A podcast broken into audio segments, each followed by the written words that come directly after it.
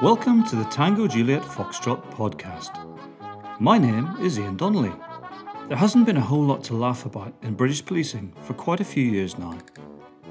This podcast is all about what it was really like to be in the British police for the last 30 years. In the podcast, I'll talk about all the different jobs that I did, and I'll interview people who also did some really interesting things. I'll give you my thoughts about what's been going on recently in the news to help you understand how it all works. Spoiler alert, it's not like it is on the telly. This podcast is the real deal. I'm going to be discussing some quite disturbing things from time to time, so listener caution is advised. There may also be a bit of swearing, so best to keep the kids out of the room. Everything I say and have written comes out of a place of great love for British policing. You may not agree with it all, and that's okay, but all I ask is that you listen with an open mind. And if you go away feeling that you know a bit more about what policing is really all about, and perhaps have a bit more empathy for police officers, then I've succeeded. So, here we go. Hello folks, welcome to episode 24 of the Tango Juliet Foxtrot podcast. So in a bit, you're going to hear my interview with the formidable, and that's the only word I can really use to describe her, the formidable Annie Gooch, who spent 40 years in UK law enforcement doing some pretty amazing stuff. So Annie's got policing and law enforcement running through her like a stick of Blackpool rock. And what she hasn't done, particularly around some very, very sensitive and high risk areas of policing, what she hasn't done in those areas just basically isn't worth doing. And I must say that doing this podcast is unbelievably, I just feel unbelievably privileged to speak to some of these people. And it's such a joy, it really is such a joy to speak to people. And I've spoken to so many amazing people in the course of doing this podcast. One of my friends said to me the other day, said, "Oh God, have you just not like had enough of it now? Do you want to just? Do you not think you should just like leave it alone?" And I said, "Well, no, I don't think I'm quite ready to just leave it alone just yet. You know, the fact is that I'm doing a load of work professionally, working with the high tech sector, developing some really exciting solutions for law enforcement, so it's really brilliant to be doing stuff to continue to put something back into policing, I suppose. And then the rest of the time I'm doing stuff like this, so I just think, oh God, no, why would you want to leave it alone?" But before we dive into the interview, it's just worth touching briefly on something that has been consuming all the headlines today, and that's the decision by the Metropolitan Police to investigate all of the shenanigans, parties, or should we call it Party Central, aka 10 Downing Street. So when the rest of the country were having to, go without seeing dying relatives in hospitals and hospices and care homes and sitting on their own, or at home experiencing serious mental health problems because of loneliness and lack of social contact. Clearly, in 10 Downing Street, it was a whole different thing altogether. And everyone's been having a right rip-roaring time of it, it would appear. So I've got to say, I can't pretend that I haven't had a big grin on my face watching Boris squirming in the last couple of weeks, and as the drip, drip, drip effect of more revelations create what appears to be now a completely unsustainable situation for him. And if I was a betting man, I think we'll be having a new Prime Minister in the next few months. In the immortal words of Windsor Davis, "Oh dear, how sad, never mind." Anyway, let's get into the interview with the wonderful Annie Gooch.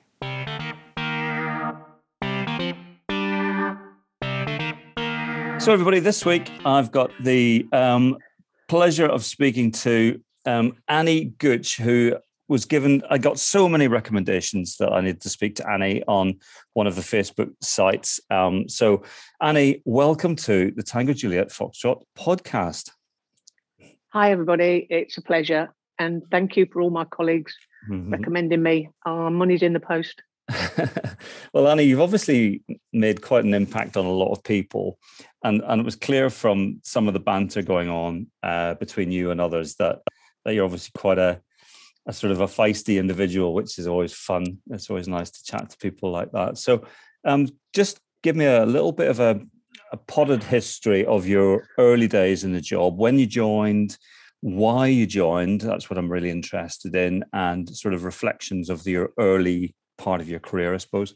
Okay, well, I joined in 1976. It was just after the law had changed, which allowed female officers to perform the same roles and receive the same money, more importantly. And I was in that first wave of female officers that were joining the Met Police. Massive recruitment across the board for the Met. I think there was 90 going through, not women, obviously. Yeah. There was 90 in total going through just my week. So lots and lots of young officers, inexperienced officers coming into the job at that time and then just being thrust out onto the streets. I then went to central London, which was, for me, I think a blessing. Very busy area, Tottenham Court Road, but without the residential side of things. So there was lots of crime arrests, but a little less of the grief. I had a very young relief, so very accepting. The van driver and the area car driver were obviously had quite a bit of service. But we were out there, we're all youngsters, we're all competitive. You just walk out to Tottenham Court Road. You've only got to do 10 or 12 stops and you will find something. This traffic coming north. A red ink stop, it was a badge of honour in those days. And did you have any family in the job at all? And what was there what was your motive for coming in the first place? I'd always wanted to be a police officer. I know it sounds a bit cheesy, but you think, I'm going to go out there, I'm going to help people, I'm going to change the world. I did have family, I had some family up in the Midlands who were in the service, but it was just something I'd always dreamed of. And initially, when I left school, I couldn't join because they didn't allow people who wore glasses. But as soon as that was, so I went into hotel management initially. And then as soon as they relaxed the issue around spectacles, woof, I was straight in. And can I just say, for the record, you have got a pair of rather fetching bright blue glasses on that are, I've got a very impressive matching. They match your top and everything. So, well done you. So did you always wear glasses right from day one, did you? Oh, yeah, from 18 months old. Just one of them things. Wore them all through school, dreadful bullying. Now they're a fashion accessory, and all those people that do know me know, I'm really particular about my hair, coordination, handbag, shoes, the lot. Excellent. So it's 1976. I mean, my God, I didn't join until 1989. So really, I was just a whipper snapper, wasn't I? Really, bloody hell. So I was only 10. Oh God, 1976. Let me think. So when I joined, you would have already had 13 years service. God, so that's. Can you just say you're looking good on it? You're looking good on it. But no, I mean 1976. That's the thing. And 76. My goodness, so that was even so that's 8 years before PACE even came along, didn't it? So the golden days. So you would have experienced all of that pre-PACE kind of policing, wouldn't you? Yeah, very much so. And did you notice a big change when that all came along? Oh, it was horrendous, horrendous. I mean, there was some reasons why PACE was brought in. The police is a reflection of society, so whatever's happening in society will be reflected in the officers that join. There were individuals who perhaps stretched the rules a little, and as a result PACE was brought in, but like everything in our country, we can never get a nice balance. You know, you go from one extreme to the other. Mm-hmm. And the pain it brought about, you know, the rules, regulations, yeah, it made life a lot more difficult. I mean, I can remember people were still, some old sweats were still complaining about PACE in the 1990s, for God's sake, you know, I mean, like 10 years on, they still hadn't kind of got with the program, you know. Yeah, I'm a believer in, if you can't change something, you've got to make it work for you and just get on with it, really. So after a few years, I'm just looking at your synopsis that you sent me kindly. After a few years, you went to the SPG, the Special Patrol Group. So, I mean, gosh, what was that like? I was one of the first women to join. I went 6-unit Gypsy Hill. Amazing characters. Most of them had 20, 30 years service, but still keen as mustard. 3 or 4 of us joined at the same time. Probably I had the least service, but hey-ho. I found them a great bunch of people to work with, very keen, very protective of me. Yeah, there was some banter, but it was never malicious. Yeah. And it was a great place to work, because when you're being regrouped and you're screaming through London on the blue light, 2-tone horns in 3 blue carriers, it's an awesome sight. And when you get to the serious incident, you're being sent to deal with it. You can deal with it robustly because, you know, you get out there. I'm a great believer in communicating with people till there's a point they won't communicate with you. And if they all want to kick off, you've got 30 colleagues who are only too willing to come in and support you. Yeah. So you can actually police properly. You can search people properly. You can deal with a situation properly. You know, if you didn't arrest somebody every day, you weren't part of the unit. So for anyone who's listening who isn't sort of police or doesn't really understand what the Special Patrol Group did, they were the precursor, the sort of forerunners to the Territorial Support Group, weren't they, the TSG? And they were effectively, their primary function was combating sort of proactive anti-crime patrols and as well as public order duties. Is that about right? Yeah, we also supported a lot of the central squads doing surveillance. If there'd been a murder, we would be called in to do house to house. We did Notting Hill Carnival. We dealt with like the Brixton riots and all the little ones that then popped up after that. Our work was very, very varied. But yes, we would be sent into an area where they had a particular issue, burglary or robbery, and we would effectively go out there and, you know, try and sort the problem out. On paper, if you actually think about it, you know, you're a woman, you've joined in 1976, you've gone into, 4 years in, you've gone into the Special Patrol Group. You know, all of those things kind of, you look at that and you'd be forgiven for thinking, oh my God, that must have been like properly like life on Mars. I mean, was it from a woman's point of view, did you experience much unacceptable behavior towards you because you were a woman? When I first went out, being with the young team, no. And if anybody did step up to that sort of mark, then I was somebody that would step my stall out, you know, quite early days. This is who I am and this is what I won't tolerate. I'd heard at Hendon about the station stamp. It was never muted when I went to Tottenham Court Road, but obviously in conversation, you make it known that everybody, if anybody wants to attempt it, I would go down fighting. Special Patrol Group, there was a few times it got a bit risque, but you give as good as you get, you slap people down and you work hard, you become part of the team. I mean, obviously society's changed massively, hasn't it? And attitudes to all sorts of things have changed beyond recognition. You know, do you think people have just become too sensitive now? Do you think there is that kind of, is it a kind of case of people being too quick to, you know, cry foul if they get, you know, maybe banter that was maybe not intended to be insulting, but it's a really tricky one, isn't it? Finding that balance, isn't it?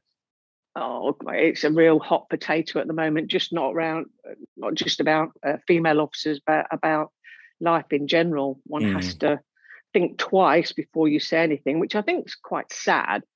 I mean, if somebody's going to be vile and spiteful, they deserve the full force of regulations thrown against them. I think there is room for healthy banter. It's a way that officers in stressful situations go back to the canteen and, you know, throw a little bit of humour around. It's a way of dealing with that stress. And if it crosses the line, I was always one that would step up and say, oi, you know, out of order, red card. And that generally did sort it out. I've worked with a very small number of men who were completely anti-women. And my attitude was, if you don't want to work with me, it's your loss, mate. And I just go up and, you know, deal with something else myself or find myself a new partner. Yeah. I am a strong individual, and I don't, you know, I suppose there are some girls, ladies out there that perhaps don't have that, you know, they're sort of softer. But we, as the police community, have got to look out for them. So if you see something, you know, and they're not able to step up to the mark, then you should be doing it. Yeah. And it's a really tricky one. Getting in there. It is a very tricky one. But again, you know, like I said earlier, trying to get a balance. We never seem to get a balance. I mean, if you listen to, it's an interesting one, I think, because if you listen to a lot of the critics of policing at the moment, they are very critical of the culture of policing. They say that, you know, it's either overbearing or it's heavy-handed or it's misogynistic or whatever. There's all sorts of things being levelled at policing at the moment, isn't there? But I suppose my general fear is that whilst I don't for a moment want to see really bad behaviour in policing, I think people have got to kind of try and remember what the job is that police officers do and the sort of people that you need in that organisation. Sometimes you don't want people who are going to be too sensitive, because a lot of the things that police officers have to do are incredibly difficult, scary, and require a lot of courage, don't they? So do you want people who are going to be sitting around on their days off reading poetry? Probably not. You know? You know, I do. Oh, boy, still on the burning deck. But anyway, I'll move on because I'm probably going to end up saying something that's going to get me into hot water. Yeah. So anyway, moving on to your next posting. So you go to Carter Street after that, I believe. Is that right?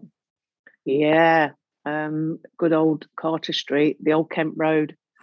I was a van driver by then because obviously I had to drive the carriers. So I was quite often posted as Mike Sierra 2, and you become the van driver at a place like Carter Street and you know you've made it. I remember because I used to work at Clapham and you used to lock people up and they go, don't take me to Carter Street, governor. And it was like, what was it about Carter Street? Why did people say that? I think it was a bit of an urban myth. Yeah. Well, I have to say that, don't I? I mean, yes, lots of people used to say it, but I don't think we were. It was like a standing joke. The number of people who said to me over the years, "Don't take me to Carter Street," and I know exactly what you mean about these urban myths because people used to say that about Clapham as well. Sometimes it's like, "Oh yeah, I used to get beaten up every time I got taken to Clapham," but I never once in my entire police service, working in some of the busiest parts of London and the busiest parts of Birmingham, never once saw a prisoner being badly treated. Never, you know? And yet there's all of this stuff, which is just like, and it's very hard to prove the negative, isn't it? It's very hard to sort of, you know, when that allegation gets made again and again and again, you know, I don't know. It's almost that. It's that urban myth again, isn't it? I suppose. Yeah, it's like you know, red ink stop was a badge of honour to the police. Being taken to a police station and getting roughed up was a badge of honour to them. You know, it was. Yeah. They could go out there and I'm like you know, yeah, people were dealt with robustly if they were kicking off. Yeah, but that's different. I think that's just about totally justifiable. Someone who is trying to hurt you, and you're perfectly entitled to defend yourself and to restrain them if they're kicking off in the back of a van or something. But this kind of idea that people get beaten up and thrown down the stairs and the cells and all of this stuff—it's just never ever saw it, you know.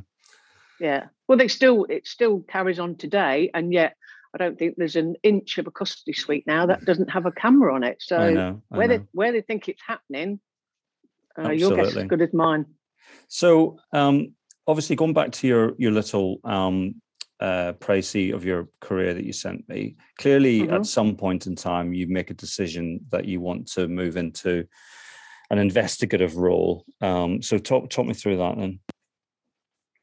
Yeah, I'm an Irish heritage, and every 4 or 5 years I feel the need for a new challenge. So I did 11 years in uniform, and in my opinion, the toll on body and soul, I think that's about, it was enough. Yeah. Yeah. You can be front line without, being right at the front of, all the crap. So I decided I wanted to specialise. I wanted to join the Regional Crime Squad, and to do that, I had to become a detective. So I had some very good mentors while I was at Carter Street, and ended up joining the CID and doing my course at Hendon. And then eventually I ended up on the Regional Crime Squad. I'd taken promotion in the meantime. I passed as a competitor, and I actually put it on ice for five years, because it was either become a detective sergeant on a borough somewhere, or go to the Regional Crime Squad as a DC, and there was no competition. I went to the Regional Crime Squad. Okay. So what's, just to timestamp this, what year are we talking here, roughly? You thought it was about 11 years in, so... 1990, I think I joined the Regional, the memory gets a bit foggy. Okay. 1991, I joined the Regional Crime Squad at East Dulwich.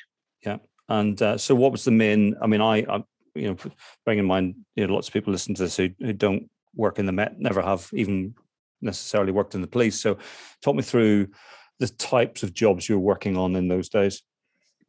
The RCS had more of a national remit. So we would go after criminals that were cross-border. You could go to work on the Monday, get behind somebody in Bexley Heath and end up in North Wales and be there for 2 or 3 days while they went about their dirty deeds. So it was top-level criminality, cross-border.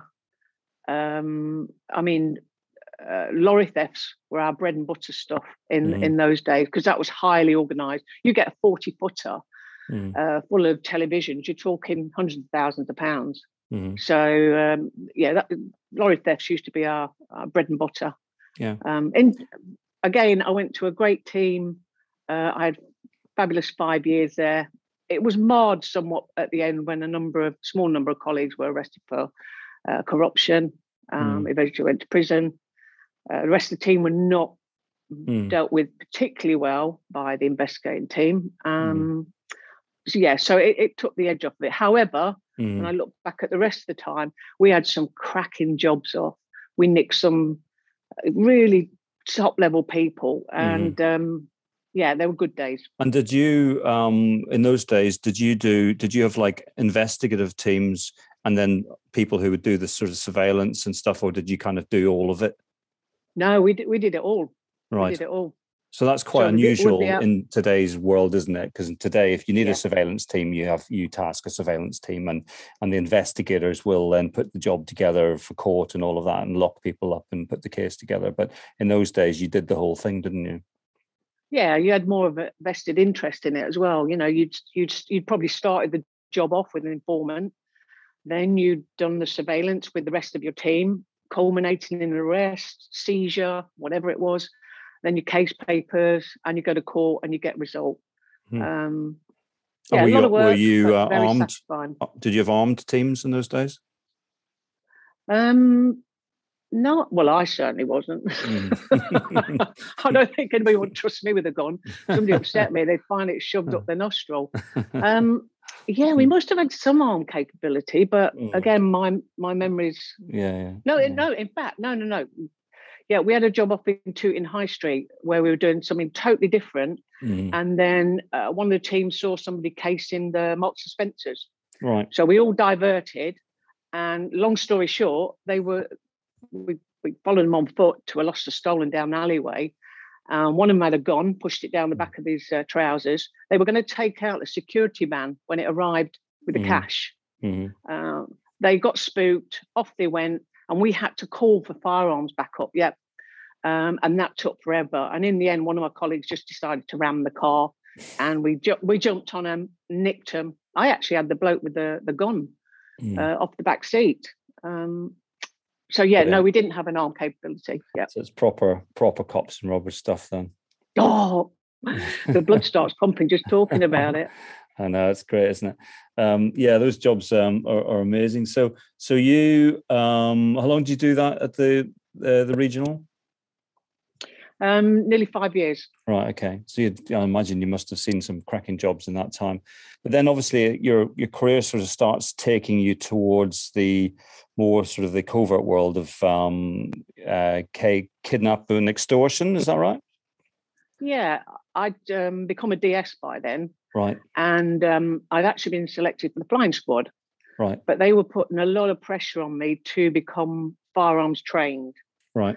I'd already got some damage to my hearing from the surveillance earpieces. I didn't want to, put my head above the parapet with that. And B, I think you have to have an aptitude for firearms. And I certainly am not somebody who should have a gun. Luckily, I got a phone call from a section superintendent from the kidnap unit. Mm-hmm. And it was all part of SCD7. Right. And he said, oh, I hear they're giving you a bit of a hard time, Annie. Come and have a look at the kidnap unit. Right. Well, it's one of the Met's best kept secrets. Really? I went and saw, traveling all over the world, deploying onto kidnaps, covert capabilities. It's all sexy and exciting, and surveillance and firearms. Well, there was no decision. And it was, for me, it was life-changing because of the experience I gained over the years. Yeah. Eventually, when I retired, I went up to head the SOCA, head of the SOCA Anti-Kidnap and Extortion Unit after retirement. So that's the thing, isn't it, about the Met, I suppose. The Met get a bit of a hard press, don't they, from other forces around the country, because they think other forces, think the Met are a bit too big for its boots and all that. And, the stories, even latterly, with things like the G7 and stuff, everyone takes the piss. It's like, with the Met, like, oh, in the Met this, in the Met that, and you know what I mean. The Met do get some stick, don't they? But yeah. But the reality is, and I can say this as an ex-Met officer, the reality is that certainly, when in the years that you're describing, the Met did have national responsibilities for all sorts of things, didn't it? And and it had a, to all intents and purposes, a kind of almost a global remit, really, particularly around certain types of crime, particularly around kidnap and things. So, I mean, did you end up doing a lot of traveling with that job? Oh, yes. Yeah. I was deployed to quite a few countries on live jobs. And like you say, they were the days when if there was a foreign connection, you'd be like, get your bag, Annie, get on the next plane and you'd be over there. I went to India, Romania, eventually went to Afghanistan, Mexico. Right. And these are British, and so just so we're clear here, these are British nationals who have been kidnapped by hostile organisation, whether that's crime or terrorism. Would that be about right? Yep, spot on. Okay. And who actually then tasks you and brings you in? Is it the Foreign Office who calls you in? Yeah, you do work when in a case like that, hand in glove with the Foreign Office.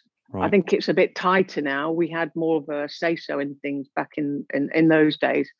The superintendent investigating it. Right, they want somebody to deploy to India, and really it was always going to happen.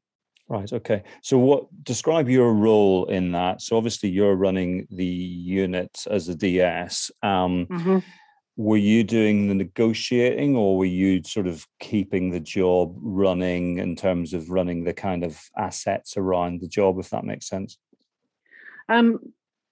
Negotiating, no, that came later. I actually became a negotiator as a DI. I had to be a DI to be a negotiator. Right. As a DS on the kidnap unit, we had three teams, and each team had two DSs. And you'd be on call once every 3 weeks. Right. So any jobs that came in, you would be called out into the yard, get your briefing. Surveillance teams would be called out. SO19, 9 times out of 10, mm-hmm. and Central 500 be set up, and you go out on the ground, doing the inquiries behind the surveillance team, pulling it all together, fast time. Mm-hmm. And 9 times out of 10, the fast time intelligence unit that sat behind Central 500 would be feeding stuff in, surveillance feeding stuff in, got your blue commander, your silver commander, and there would be eventually a hostage identified or somewhere where the hostage is being held, and you would have the strike. Mm-hmm. Rescue your hostage. Everybody else went home. And you as the team would then be... Just try and exhibits, put the job together. Yeah. So I probably know the answer to this question before I ask it, but I'll ask it anyway. What percentage of your kidnaps that you dealt with were kind of bad on bad? Oof, a large percentage. Stranger kidnap is very, very rare. We dealt with two. One was a young child. The rest of it was bad on bad. However, the ethos then was you don't want kidnap to become endemic in this country. If you dealt with a kidnap, 9 times out of 10 the victim didn't want to know. He'd be on the back seat, bound, gagged, beaten to a pulp, and it'd be like, no, I've just been out with a drive round with my friends, all that crap. But when you took them out, you had the recordings of the demands, so you got blackmail. Yeah. Inevitably, you would find them with drugs, firearms, or some other offences. So you would have a job, and the judges did not like kidnap and blackmail, and they would get lengthy sentences. Yeah. So a lot of people couldn't understand why it got the bells and whistles response, but we had a lot of success. It's, I did a lot of stuff around threats to life when I was a superintendent before I retired, and and a lot of people used to say to me, "Who gives a shit? Whether two drug dealers kind of kill each other." Exactly. But what I'd always say, well, apart from the small matter of the right to life, under the Human Rights Act. There's also the reality that very often decent members of the public get caught up in the crossfire and the number of, attempted murders where someone discharges a firearm or puts a shotgun through the wrong person's window when they're settling down to watch Coronation Street. Is very, very frequent, unfortunately. And I had an interesting interview earlier on in the podcast. I think it was episode 9 or 10. I think it was with Scott Walker, and Scott was a kidnapping hostage negotiator before leaving the police and going into the private sector to do a similar sort of job. And he was describing how, in the latter part of his police hostage negotiator career, the reason for, taking someone hostage became really more and more trivial as time went on. There was a time when, to take someone, to bundle them into the boot of the car and keep them hostage and inflict torture on them was really, would have to be something fairly serious, but he was describing, really quite trivial reasons for doing that. Did you sort of see that? Oh, God, yes. I can remember we nearly lost one of our hostages. We got him back, but he was so badly injured over a £50 drug debt that he was in intensive care for a long time. But with the criminals, it's not the amount. It's the fact that they have to show they're strong. It's all about respect. Yeah. Have you ever seen a nipple burnt off with a pair of hair straighteners? That was another. Annie, job, what I choose to do in the privacy of my own home is down to me. Who told you about that? No, I haven't. Never divulge your sources. Yeah, no, I haven't. I've seen horrific injuries inflicted. I think kidnap is one of the worst crimes ever, to deprive you. You know, they don't know if they're going to die. Mm-hmm. The torture. It doesn't matter who they are, what they've done. Yeah. Nobody should be given carte blanche to perform that. And I understand now the kidnap unit has actually been disbanded, which is a shame because it was best in the world. Mm. And I read a report recently that the instances of criminal gangs torturing, kidnapping has shot through the roof. Well, there's a lesson there, isn't there? Yeah, well, it's probably in common with every other type of crime, unfortunately, isn't it? But So anyway, I'm conscious of the time because there's other parts of your career I really want to get into, really interesting. So you move on, you take promotion, I believe, and then you go into running the surveillance unit, SO11, is that right? Yeah. So presumably from your days in the Regional Crime Squad, that's sort of a world that you probably understand pretty well already, I imagine. Yeah, and the kidnap unit, because we always had surveillance, SO11 surveillance teams deployed. So when I became a DI, right, I wanted to go and join the surveillance unit because I could then stay in the kidnap arena as the blue commander. So somebody in the control room managing the surveillance units, sitting alongside Silver. Yeah. So you were still front line, but just not actually there. Yeah, you're still in the action. You're still making critical, fast-time decisions. You know, if you get this wrong, it would be career and life-changing if somebody died. And fortunately, I'm touching wood now, we never lost a hostage who was kidnapped for ransom. So SO11, I described this in an earlier podcast episode where there was a, before I joined the surveillance team, we obviously had to go through the surveillance training, which was led by SO11, wasn't it? And it was. And there was a very uneasy relationship between SO11 and my department, SO12, which was Special Branch. And there was a sort of a mindset, I think, in some of SO11 that they kind of almost resented anyone doing surveillance other than them. Did you ever sort of kind of see that or hear that, or is that an urban myth, do you think? The training actually fell into my remit as the DI. So Hendon surveillance training course was my baby, and I think what it boils down to is these boys and girls, SO11, are the best in the world. And I travelled extensively looking for good practice around who was doing what, you know, the FBI, all the bits and pieces, who was doing what, so you could bring that and add benefit to your current course. Yeah. When I look at the work of those boys and girls at the highest level, the most top secret jobs, the surveillance was like a second skin. And if you lose that tactic because people actually do it, you know, half cocked, and you know, reveal the tactics. They took that very personally. So their attitude was, if you're going to do surveillance, you have to be trained to the highest level, not one of these ad hoc, let's put an earpiece in and go and hit the streets. Yeah. Because all that does is tell the criminals how we're doing it. Yeah. So that was their passion. And perhaps sometimes, they thought, you know, people weren't doing it as well as they were. Who knows? Yeah. It's I've got to say the course was very, very good, and I really enjoyed it. But yeah, they didn't suffer fools, did they, on that course? And No, they didn't. But so you take promotion, then you become the DCI head of surveillance. Is that right? I did. It was a natural progression. I'd been performing the role of acting DCI. There was no DCI there at the time. So when I was successful with my DCIs, I just asked to stay. Right. You go on to what was Serious and Organised Crime Agency, SOCA, which was the precursor to the National Crime Agency, isn't it?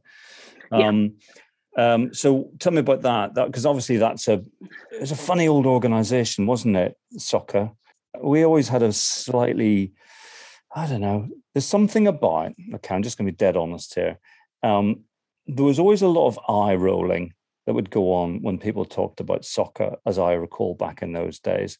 It seemed to, and I heard someone describe it as successfully managing to create the worst of the civil service and the worst of policing within one organisation. Is that really unfair? Well, to start with, I think what the point being is that it was a very bureaucratic organisation. I think that was the point. Yeah, you see, again, I was really fortunate to be kidnapped and extortion. I'd come up to my 30. I was going to stay. I got a phone call, put in for the job, and there was, you know, it was a great job. So I did take it. And again, when you're in that dynamic threat to life world, you tend to find that bureaucracy takes a bit of a back step because you ask for something, you get it. Yeah. It was a bit of a shock when I went to Malaga and I'm ringing people saying, you know, I've got this job on and I need a surveillance team now. And they were like, oh, we can do a week next Tuesday. Whereas with kidnap, threat to life, extortion, it's all instant. Yeah, there's no messing around. So perhaps I have a different view of it because I didn't have to join the normal, you know, tasking process. You were clearly at the sharp end of the pointy end, weren't you, of operations, which means that you probably would have been able to avoid maybe some of that dysfunctional bureaucracy because you were very focused on bringing a positive outcome to operations, I suppose. Yeah, I was very lucky. Yes, I had to go to a few meetings with people from different backgrounds to mine. And I met a bit of a different mindset, if I can be polite, you know, where you just want to reach across the table and shake them gently by the throat. But you have to be diplomatic in situations like that. You know, you piss somebody off and you're not going to get anything. You need to be a negotiator. You've got to bring people on board in whatever way you can. Yeah. So by this stage, you've gone up to the equivalent of superintendent. Is that right? So your career has kind of like, you know, you've continually gone up that promotion ladder, I suppose. Did you find, just talking about the whole rank thing for a minute, did you find that the higher up you went from a rank point of view, the further away you got from the sort of operational end, or were you able to sort of succeed in kind of keeping a foot in both camps, so to speak? Yeah, again, I was fortunate in that job because I ran the unit with another detective superintendent, and part of our job was to deploy to forces if they had a live job. Rob had a lot of experience. I certainly did in the kidnap world over the years. You know, the Met's got a great response. West Mid's got a great response. A lot of the smaller forces would have a bad-on-bad kidnap, and it's probably the first time they've ever dealt with it.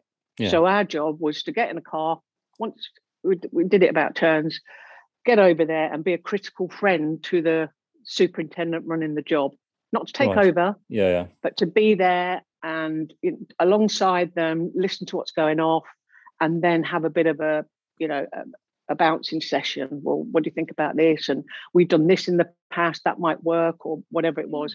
Okay. So and the forces were very appreciative of it. With the bigger forces, like the bigger forces like West Midlands, Greater Manchester, Merseyside, etc., would you have just let them crack on because they've got the resources and the experience?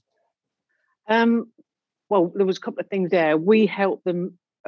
My remit was to go out to the forces and help them put together an effective response to crime in action. Mm-hmm.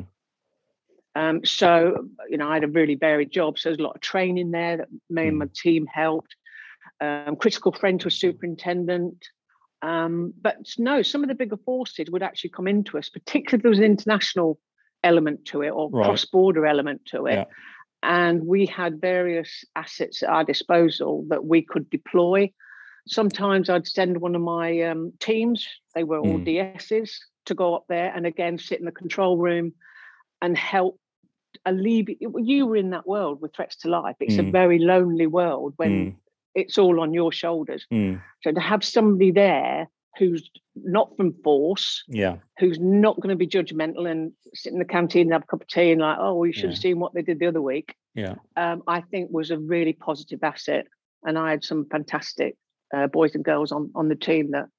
So it was a bit of all things. And it's a funny old world now, isn't it? Because you've got this very, I mean, the policing, as you know, is incredibly fragmented, which makes it very, in my view, very inefficient and not very cost effective. So you've got obviously the 43 forces in England and Wales, and you've got all the odds and sods of policing, the BTPs and the, you know, the MOD police and God knows what else. And then you've got the ROCUs, the Regional Organised Crime Units, you know, all around the country. And then you've got the CT network, and then you've got the National Crime Agency.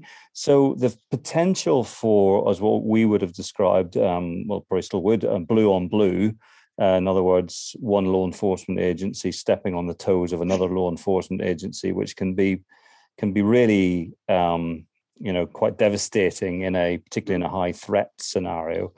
Did you find, I'm going to use a really policey word now, did you find deconflicting those kind of operations quite tricky sometimes?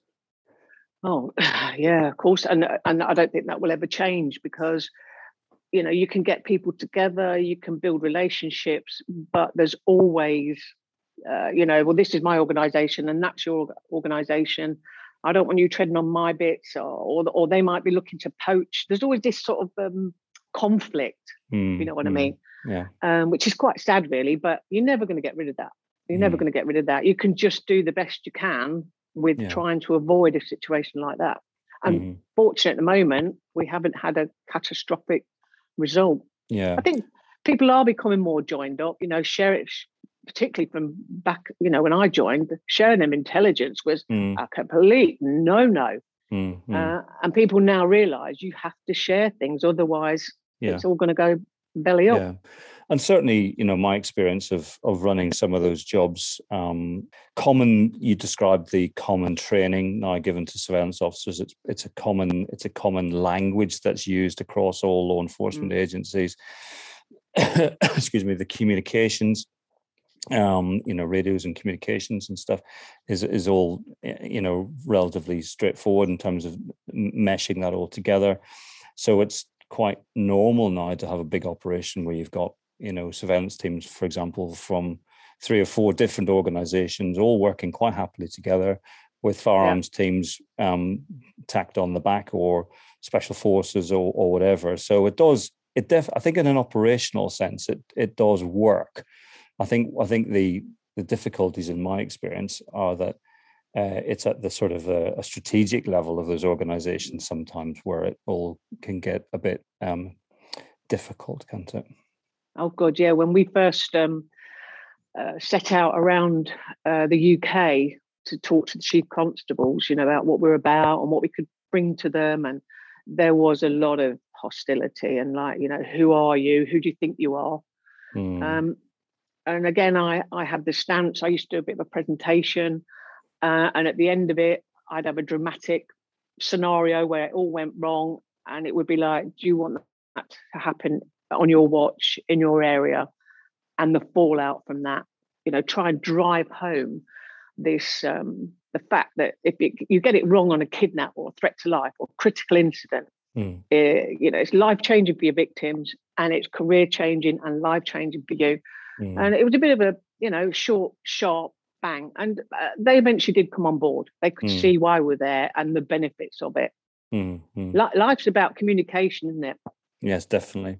So communication's key. Just move to your next book, because this is, I mean, it's all really, really interesting. And you could talk, we could talk all day about every job that you've done, but we haven't got time to do that. So, but I'm really interested in your next move, which is when you go to Malaga as the National Crime Agency liaison officer. So now Serious and Organised Crime Agency has morphed into what is now the National Crime Agency, and you go out to Malaga. So how did that happen then? National Crime Agency has law enforcement officers in strategic posts throughout the world. Areas where there's significant impact to the UK from these countries. obviously in Malaga in the south of Spain. Well, it's a nexus point for cocaine, drugs, you name it. Mm. And there's I think it's the biggest criminal British community outside of England live in the south of Spain. Mm. So there's a post there. It's very sought after. It came up just as I was coming towards 5 years on the kidnap and extortion. The Irish blood kicks in. Mm. Let's have a bit of a challenge. I put in for it. It was the next rank down. So I took automatic demotion, which sent a few heads spinning. That, you can't in the national. You can't do that. Not allowed. Mm. But eventually won my case. Did the board. Got the job.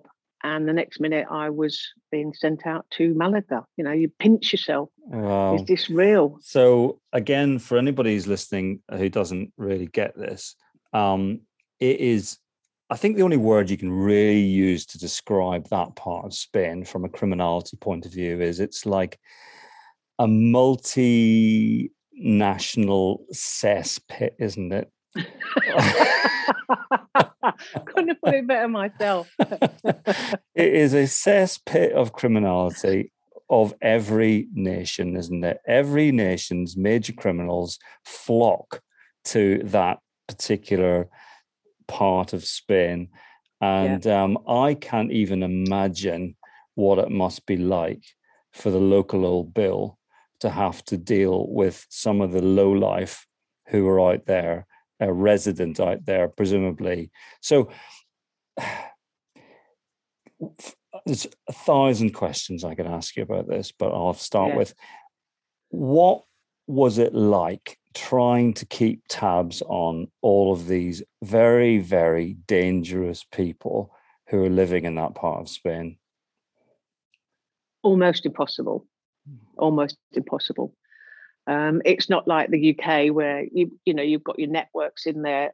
They live in their enclaves. They use the same places. It's very difficult to get any sort of infiltration in there.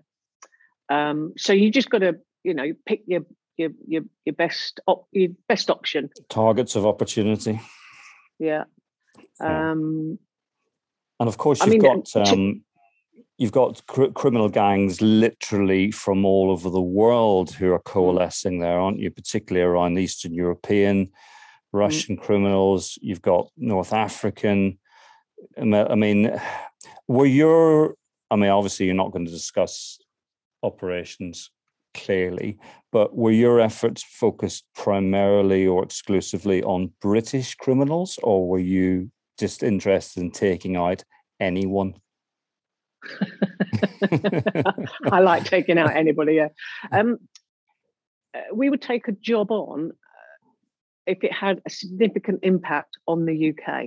Right. So obviously, not all the cocaine and the firearms coming into the UK was purely brought in by the Brits. Mm. You'd have other nationalities doing the same thing. So I went where the intelligence was. Right. And then my job was to try and persuade the Spanish to do a joint operation. Mm-hmm. Difficult because, they don't have a massive amount of money and resources here. And it's passing trade. So really, there's no impact on their country. Yeah, yeah. These people live in their communities. They spend a lot of money. They buy big houses. Mm. They eat in the top restaurants. So actually, they are an asset to the economy in southern Spain. Unfortunately, drive-by shootings, drug-related crime, violence is sort of part of that package. Yeah, and what were your relationships like with the local police?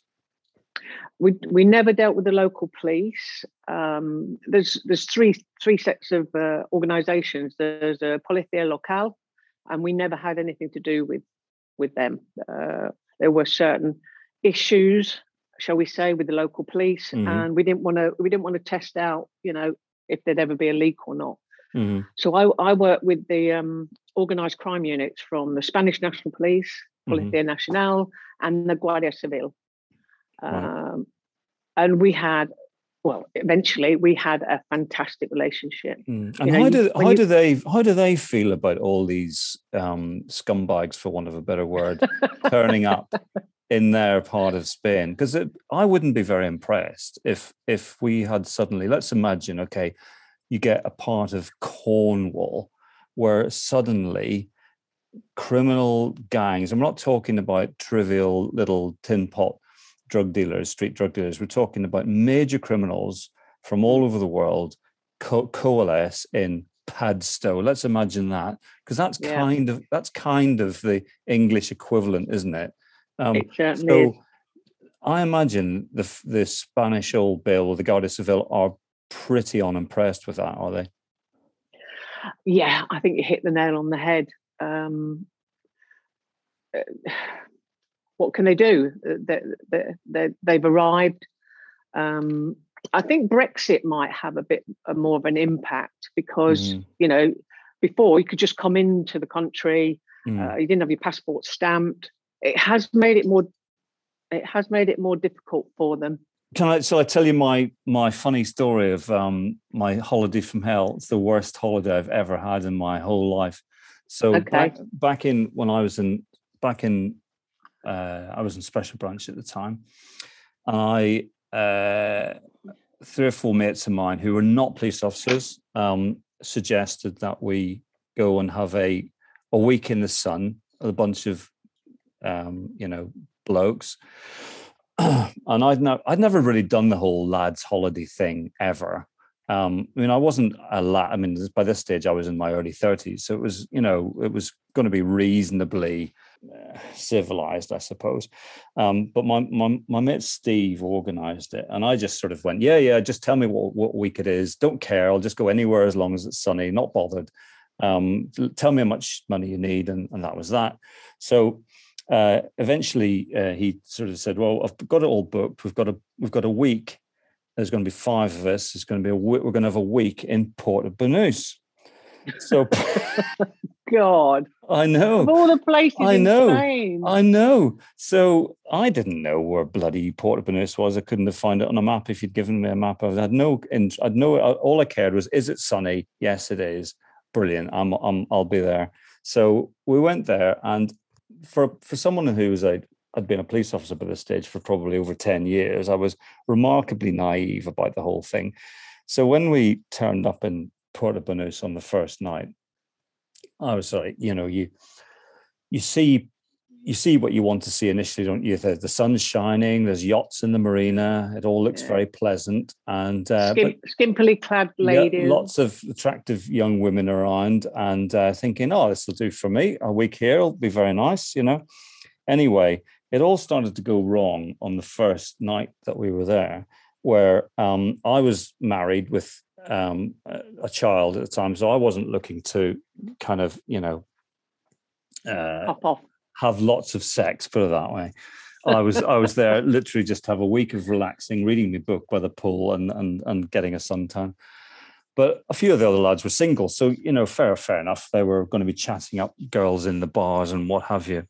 But within 24 hours, I was sitting there just watching some of the people wandering around thinking, oh, my God, this place is full of bloody criminals. They all look like a right bunch of, organised crime group members that all run around with scars on their faces and just looking absolutely dreadful. And then the first night we went out, every time one of these lads that I was with tried to cop off with some girl, they would find out towards the end of the night that she was a prostitute, like a high-class prostitute, and would say words to the effect of, well, if you're not going to get it for nothing, it's going to cost you like £500 a night or something like that. So they were gradually getting the hump, and by the time we got to sort of night three of our holiday, this had happened so many times that they were starting to have a sense of humour failure about it.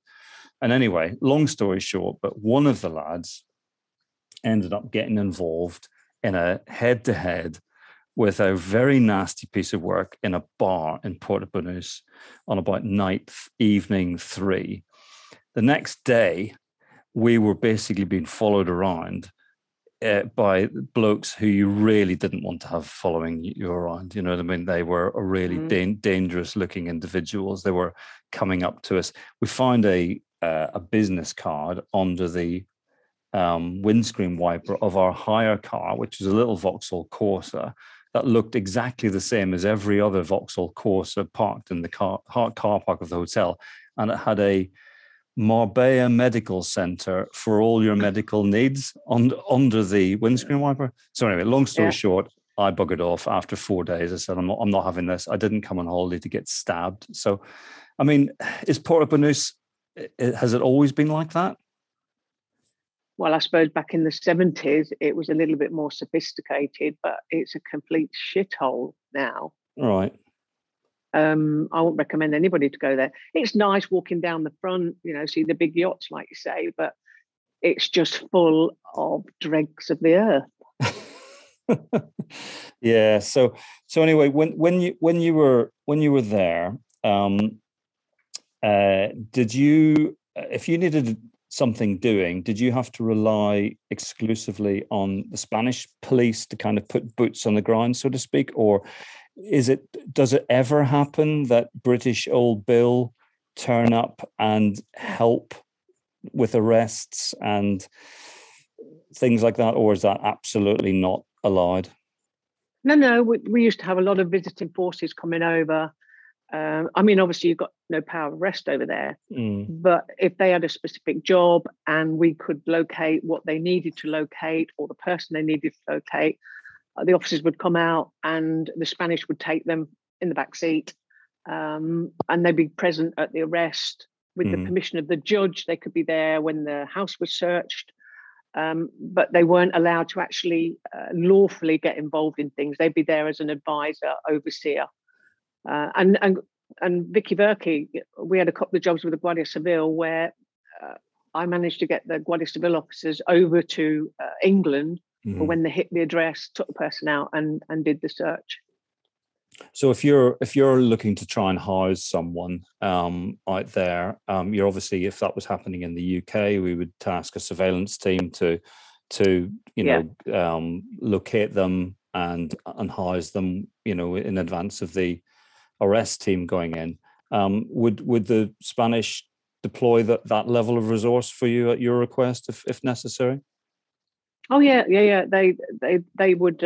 I mean, they have assets similar to ours, perhaps not as well equipped.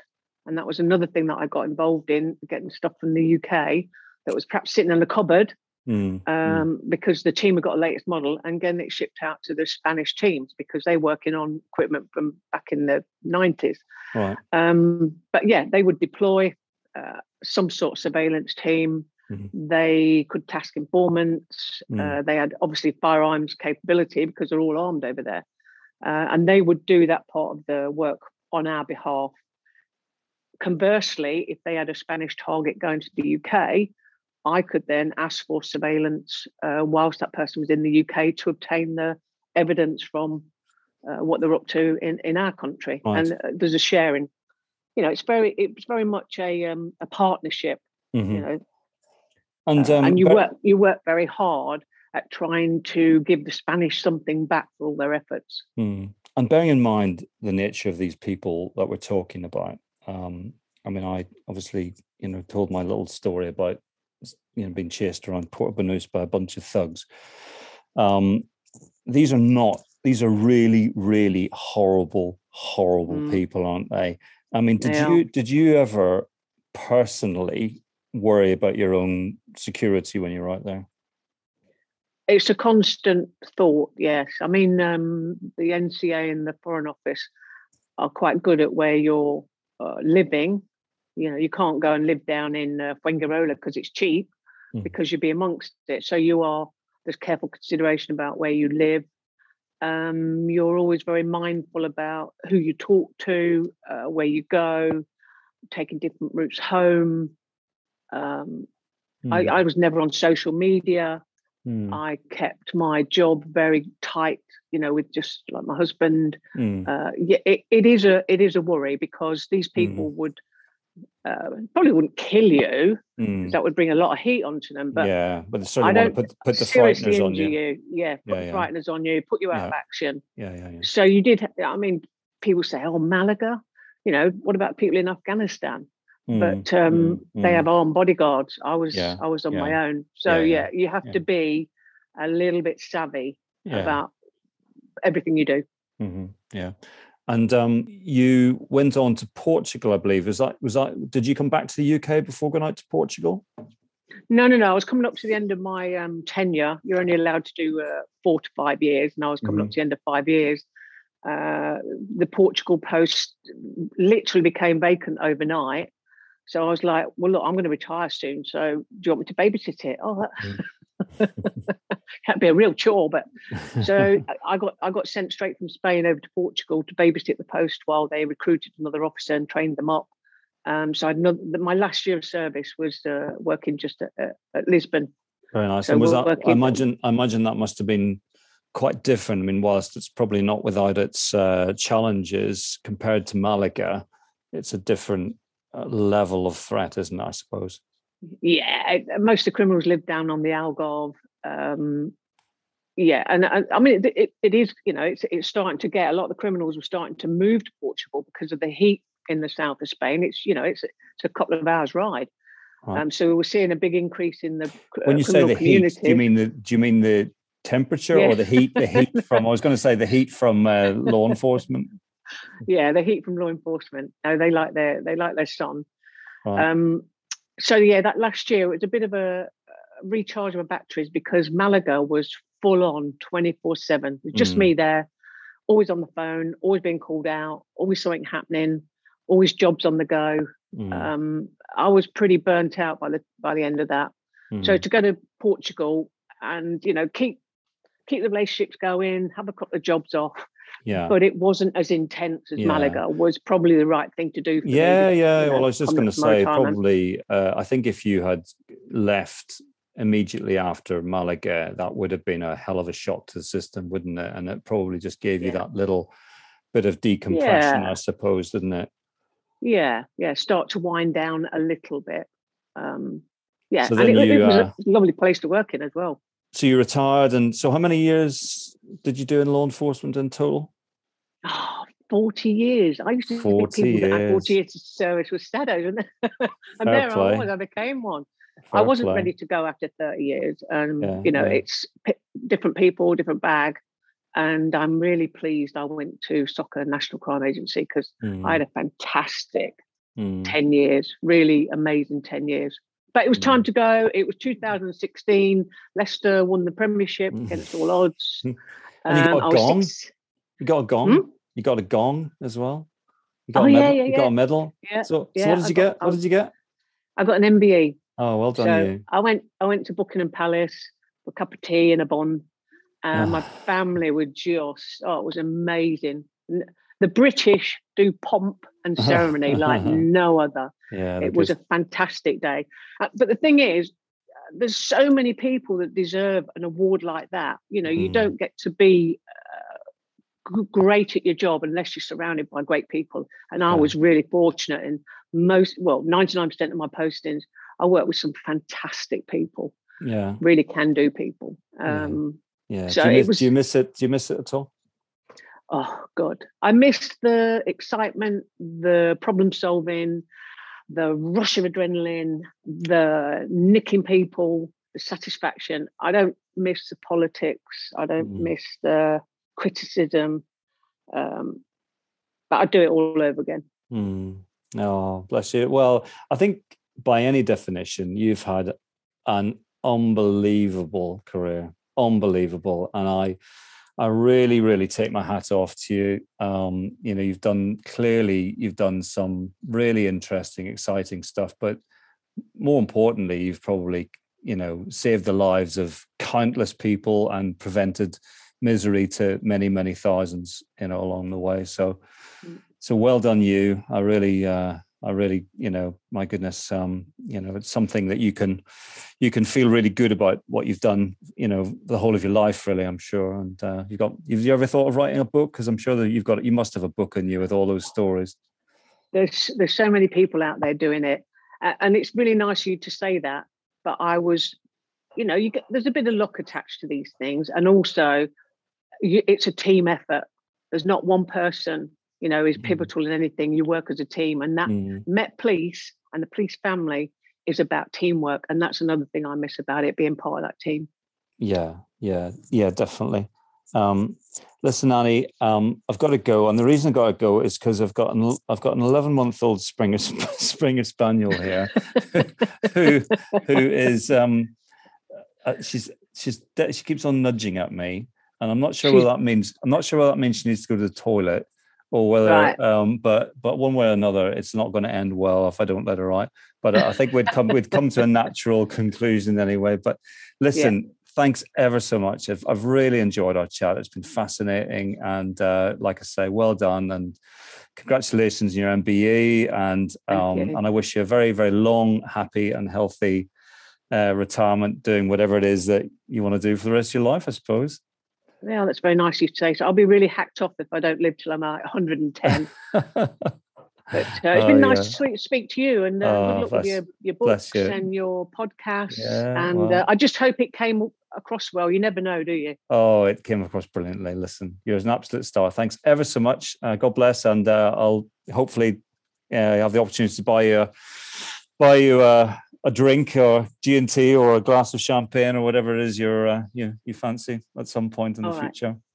Okay. Right, darling, you take care. Nice to talk to you. Hope you don't get a puddle on your carpet. Oh no. She's giving me the hard stare at the moment. As I say here, hasta la próxima. Besitos. All right, darling. Bye.